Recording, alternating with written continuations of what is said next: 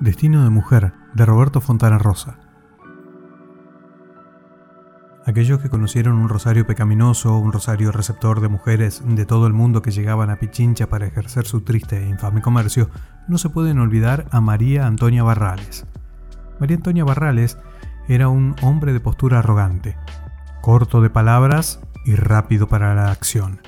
Se había acostumbrado a la violencia y convivía con ella desde muy pequeño.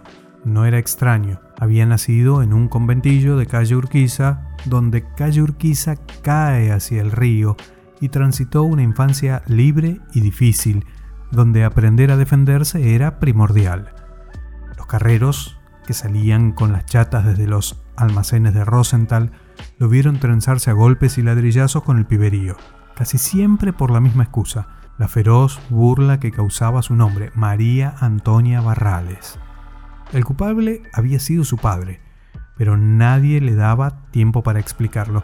Nadie le creía cuando él contaba que don Simón Barrales anheló siempre tener una hija y que había decidido que llevaría por nombre María Antonia. La madre de don Barrales, una genovesa terca y trabajadora, insistía en que debían ponerle Enrica. Y los sucesos se precipitaron, faltando dos meses para que la mujer diese a luz, la policía descubrió que don Simón Barrales robaba querosén, naftalina y cueros en los almacenes de Rosenthal donde trabajaba. Descubierto el hombre, debió huir. Pero antes, empecinado, cumplió su sueño, fue al registro civil y anotó a su próximo hijo con el nombre de María Antonia Barrales. Adujo que, de la misma forma en que hay niños que se anotan mucho después de nacidos, Así como hay criaturas que van solas a registrarse, él usufructuaba el derecho de anotarla antes. Además, descartaba el riesgo de que su mujer se saliera con la suya de bautizarla con un nombre itálico.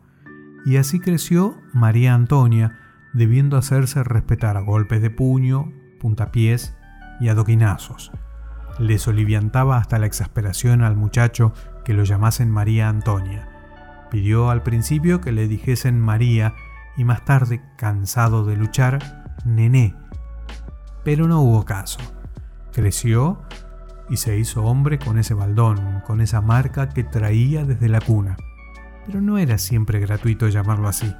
Una vez, en un baile, en uno de los piringundines del bajo, en la parrilla Dancing La Guirnalda de don Saturnino Espeche, María Antonia Barrales se enojó no quiso que un engominado compradito venido del San Nicolás le gritara su nombre en medio de la pista.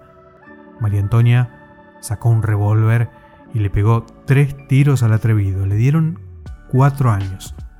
Pero el juez actuante en la causa dictaminó que debía purgarlos en la cárcel de mujeres.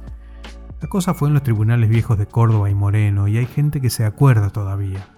María Antonia elevó su voz de tenor en la protesta. Él no quería ir a la cárcel de mujeres.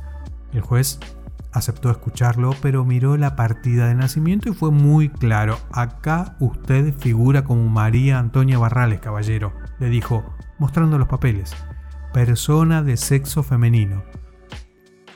María Antonia, en su ofuscación, perdió la línea sin dar tiempo de nada a los guardias, se bajó los pantalones y mostró su hombría.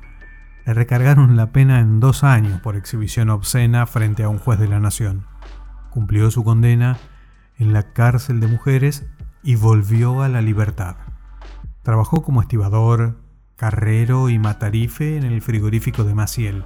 Cada tanto retornaba a la cárcel por trenzarse en peleas a causa de su nombre. Fue en una de esas peleas que reparó en él don Teófilo Carmona, el caudillo radical, patrón y soto de Barrio Triángulo. Lo sacó de la cárcel y lo tomó como guardaespaldas.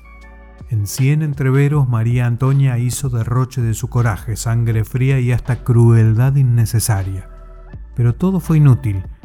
El estigma de su nombre volvía sobre él como una enfermedad recurrente y se dio por vencido.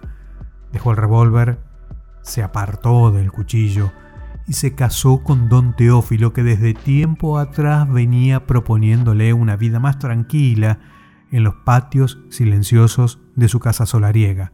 Allí cuidó niños ajenos, aprendió secretos de la cocina criolla y tejió para afuera.